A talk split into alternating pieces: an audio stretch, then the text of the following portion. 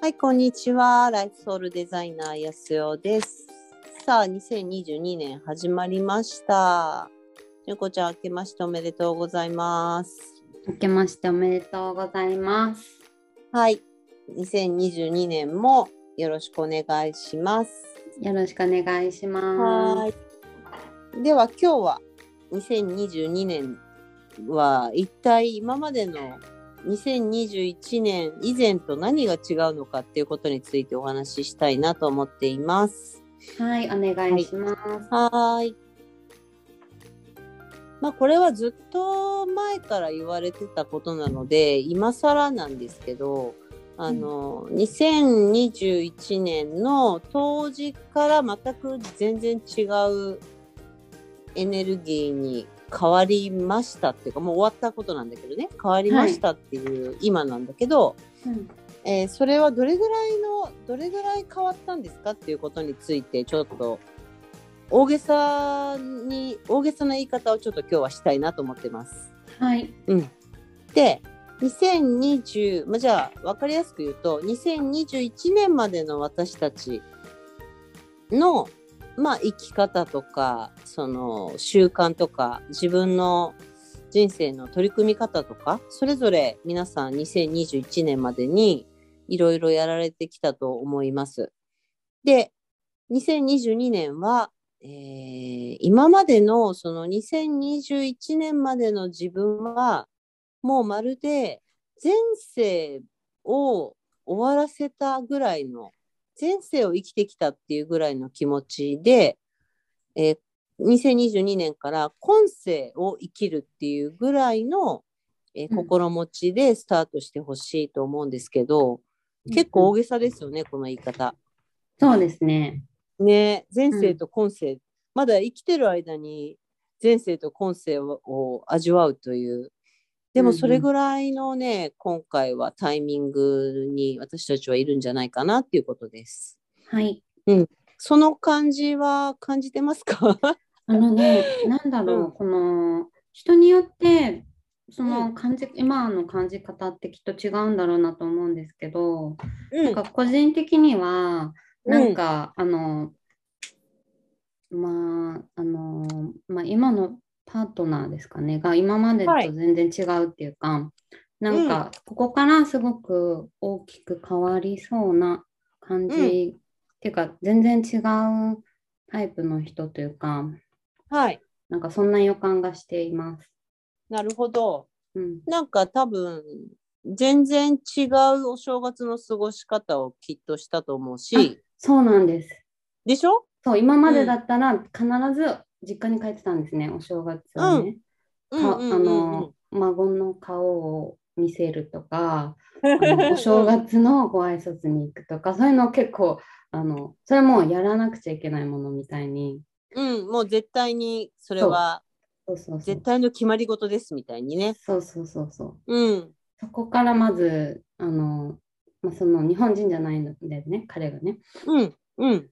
まあ、そういう日本の常識っていうところにいないので、まあ、うん。そのちょっと食べに行こうみたいなことも言えるし、はいまあ、うちの両親も、まあ、あ、そうだよね、日本人じゃないしね、みたいな感うんじで、何の抵抗もなくそういう流れになるっていうか、そこから全然違うなっていう感じですね。いいじゃないですか。うん、うん。だからでもそれを選んでる自分自身がもう全然違うってことだよね。そうなんですよね。うん。なんかうん前だったら、えーでもな、いつもはこうしてるから、そうそうそうそう。ね、なんかちょっと罪悪感が芽生えるとかさ、あさあったと思います。うん、申し訳ないな、みたいに。うんううんん。でも多分今年見てたら何にもそういうのを感じてないんだろうなっていうふうに見受けられましたけど、うんうんううん。確かに。あの順 そうなんかもう今日がか今日が何日なのかもよく分かってなくて、そのうん旅をしてる時にね、そうだよね。お正月なのか何日なのかよくわかんないみたいな。そうそう、あ、今日年末だみたいな感じでしたけどね。うんうんうんうんうんうん。あじゃあもう、純子ちゃんも混声バージョンに変わったってことですね。そうななので今ちょっと、ちょっと、あ、なんか確かに違うなと思いながら聞いてたんですけど、みこれはね、うんお聞きの皆さんはね、どうなのかちょっと人それぞれ違うかなと思うんですけどね。これはだからその今までいつも通り大晦日はこうしてお正月はこうしてあの家族と集まってやらなければならないってやりたくないけどいつも通り選んじゃったバージョンの人とうんうん。なんかもう大晦日とかお正月とかあまり関係なくいつも自分が選びたいあの過ごし方を選んだっていう方とまず分かれてくると思うんだけど、うんう。ん、だけどそのまあ例えば私だったら私今年大晦日もお正月もいつも通りあの4次元サロンやっててうん。あの大晦日だから休みましょうとかお正月だからお休みしましょうっていうのはなく変わらずずっとやってたからあんまり私も大晦日お正月ってあんまりいつも通りだったんですよ。ううんうん。なので、なんていうの？特別なことではなないというか、その、うん。大晦日からお正月に切り替わる、その一大イベントみたいな、ううんん、ものではなくなったっていう意識はいつも以上にあったし、うん、なので、ここをみんながどのように超えたのかなっていうのがすごい興味があるんですけど、うん。じゃあ例えばいつも通りにしなければならないっていうことでそのい毎年やってる恒例の儀式みたいな、はいうん、そういうところを選んじゃったでも本当はこういうのも嫌なんだよなと思いながらそこにいたっていう場合はまだ前世バージョンを引きずってる状態です。ああ、なるほどね。うんうんうん。そう。だから、じゃあ残念でしたとか言う言いたいわけじゃなくて。あもうじゃあ残念、前世のまま今年も行くんですねって言いたいわけじゃなくて、うんその、今までこうだったからっていうのをどれだけ取り除けるかっていうのが2022年のテーマにもなってくるかなと思います。今までこうだったからというものをうん脱いでいくっていうか、そうそうそうあれですね、脱皮すうんるみたいなことですね。脱皮するみたいな感じ。うん。うん。今までの自分ならこれを選んでいる。うん。でも今回はこちらを選ぶとかさ。うんうんうん。いつも通りならこうするけど、2022年はもう今世バージョンだから自分が本当に選びたいものを選ぶとか、うんうん。なんかそうやってどれだけ自分のその着ていた前世のこ洋服？なんかいろんないろんな着込んでいたものをどれだけ脱いでいけるかがポイントになってくるかなと思いますね。うんうんうん。ジョコちゃんの場合はもうあの2021年中にいろいろどんどんどんどん脱いだから、うん。うん、もうそのまま自然に今世バージョンでお正月迎えたっていう感じだと思います。うーん。なんかその、その過程でなんかでもこれ今までだったら絶対選ばないなっていうものがなんかいっぱい出てきたんですね。はい。なんだけどでもじゃあ自分はなんか、だからやっぱり選びたくないのかでも今回は選びたいのかみたいなことをいつもこう自分に問いかけていてでやっぱり、やっぱそっちをやってみたいとかやっぱこっちに行ってみたいとか、うん。うん、っていう風な声になんか今回は従ったような感じがします。ねえ、うんうんなので、今世バージョンで生きるポイントとしては、自分にちゃんと聞くっていうのが大事かな。いちいち聞くというか、うんうんうん。うん。あのいつも通りっていうのは、もういちいち聞聞くこともなく、そのままやるってことじゃないですか。あそうですね、そのまあ習慣的になっちゃう、うん。習慣的に選んじゃうとかね。そうそうそう、そのやりたいとかやりたくないとかじゃないレベルで、いつものやつねみたいな感じ。うんうんうん。うん、そこにはそのやりたいから選んでるわけではなくていつも通りだから選んでるみたいな感じうん。にうん。なっていると思うんだけど、2022年は多分一つ一ついちいち聞いていくってすごく大切で、うん。うん、新しいバージョンの自分として生きるっていうことを意識すると今世はどれを選びたいかみたいな感じで選んでいくといいんじゃないかなと思います。うーんそうですね、そうするといろんなこと聞いていかないといけないよね。そだからそれこそがこう自分との対話っていうことですよね。そうそうそうそう。うんうん。うんそう。新しい私は何を選びたいのかをうん改めてきちんと聞いていくっていうのが、2022年の特にこの前半戦はすごくそれが大事かなと思いますね。うん、確かに。うん。で、そこの選び方のポイントは、その愛で選ぶか恐れで選ぶか。ううんん。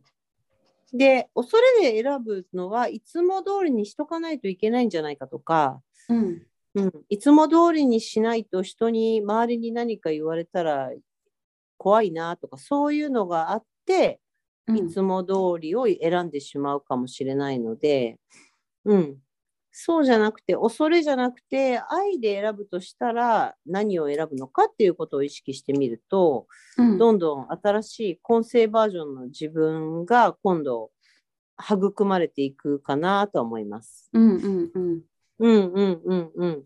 そうするとなんでもいろんなこと聞かなきゃいけないよね。そうですね、うんそのなんだろうその大きな選択と小さな選択と小さな選択って本当に一日の中でもきっとたくさんあると思うのですでね、うん。うん小さな選択だったら今私は何を食べたいのかとかね。うんううんん。もしくはた食べなくても食べたくないなら食べないとか。うんいいつも通りならこの時間帯は食べなきゃいけないから食べるけどうん食べなきゃいけないってこともでも本当はないですよね。そうなんですよね。うん、そう、なんかそういう一つ一つを敏感になっていく力が大切かな。うん今までってなんか鈍感になった方がいいって言われてるところもあったかなと思っていて、2021年より前はね。うんううん。ん要は鈍感にならないと我慢できないから。うん。そうそうです。そうそうそうね。ううん。ん、敏感になるといろんなことが我慢できなくなるわけじゃない、うんううんん、で我慢できる方が偉いみたいなところがあったから、うん。うん、我慢大会みたいな。そう。うん、なんか人に合わせられる方がなんかす,、うんすごいっていうか偉いっていうかうんなんか評価され。るとか？うんうんうん、そうそうそうそう。そうするとやっぱ我慢できる人が偉いなら鈍感になれば我慢できるじゃないかみたいな感じのところがあったんですけど、うん2022年以降は敏感に一切我慢しないっていう選択を選んでいった方が、うん、流れに乗りやすいかなと思います。うーん。うん、そう。流れっていうのは自分だけの流れだけど。そうですよね。そう。その周りの人の流れにどうやって乗っていくのかっていうのが今までのテーマだったかもしれないんだけど、うんうん。ね、そう、周りがこういう流れ方だから、じゃあ私もその流れの中に入っていくためにはどうしたらいいのかみたいなところが強かったなと思うんだけど、うんこれからは自分の流れの中にどれだけ入ることができるのかっていうのがポイントで、うん。で、その自分の流れの中にいろんなものが集まってくるっていう、その生き方を選んでほしいなと思うんですよね。うんうんうん。うんうんうんうんうん。えーなんかちょっとワクワクしますね。自分自身の流れを信頼するみたいなところがきっとテーマにもなるのかなと思うんですけどね。うん、そうだうんね。うんまあ、私的にはとてもいい時代が、いい時代が来たなとは思ってるんだけど、うんうん。でも今まで、その、どうやったら周りの流れの中に合わせて生きることができるのかっていうのを主軸にして生きてきた場合は、うん。このやり方ってある意味真逆なので、うん。うん。逆に混乱するかなとは思ってるんですよね。だからあの、思いました。ワクワクする一方で、ちょっとこの自分自身の流れに乗るって慣れてないと、うん。うんちょっと怖いというふうに感じるような気がしますうね。ん、うん。だって周りは誰もいないわけだから、そうそうそうそう。ねうんうん。そうなんか合ってるかな合ってないかなっていうところばっかり気にしたりとか、うん。うん、これであ正解なんですかとか不正解なんですかっていうところを周りがいたらなんか多くの人がやってればこれが正解っぽいなみたいに合わせられてきたけど自分一人の流れってことはだ誰かを見てやることはできなくなってくるからそう。あと、よく相談したりしてたんですよね、周りの人に。はいはいはいはい。そういえば最近相談、なんかいろんな人に相談しまくって、なんかどっちにしよう、あっちにしようとか。うんうんうんうんうん。で、じゃなくて自分の声を聞くっていうアクションになってくるので、そうなんだよね。自分に相談するっていうのが一番シンプルで一番ベストだからね、本当は。うんうん。うんうんうん。でもやっぱり周りの意見、多数決とかでね、あの、ずっと決めてた人は、あの、たくさんの人数に聞いた方が安心感が増すし、うんうん。その、たくさんの人がここっちがいいんじゃないって言った方を選びがちになりがちなんだけど、うんそうではないんですよね。2022年からはもっともっと。うんうん、で、そのあの選び方も、今まではざっくりしてたんだけど、大体こっちとか。うんうんうん大体、だから、例えば、えっ、と、どこかに、どこかの会社に雇われるか、もしくは自分でやるかとかさ。うんううん。ん、そういうふうにこうざっくりした流れだったんだけどこれからもっと2022年に入ってくるともう一人一人細部にこう細かいえー流れができてくるんですよね。うん。うん、だから選び方もあのみんながこうやってるからっていうより一人一人違うから自分は何を選びたいのかっていうところに入ってくると思うので、うんより自分の声に敏感になっていかないとわからないと思います。うんうん。鈍感だと自分の声すら聞き取ることができなくなっちゃうから、あー確かにそうですね。そうなの。そう。だから、同調圧力に負けない力をつけていくっていうのは、もう必須ですね。うんうんうんうん。そう。同調圧力が、特にまあ私たちの住んでる国は、まあまあまだ強いので、はい。うん、そうだから普通はこうだよねっていう言葉をよく聞くのはこの国はまあまあ多いじゃないですか、今でも。うん多いですけど、コロナ始まって、きっとうん多かれ少なかれ、なんかそこに気づき始めてる人って多いような気がするんですよね。なんか必ず、あそうだね。そうだね。そうそうなんかあの飲み会社の飲み会とかもなくなったりとか、うん。出勤自体もオンラインが増えたりとかして、なんか、うんうんうんうん。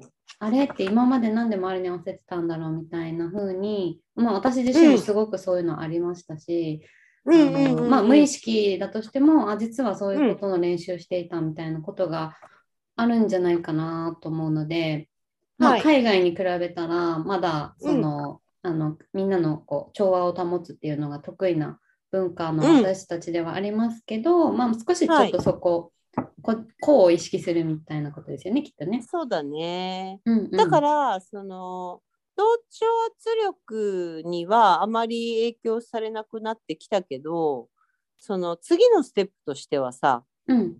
じゃあでもじゃあ私は何をどうしたいのかっていうところにまだ届いてない人が多いのかなと思います。なるほど。うんう、うんんうん。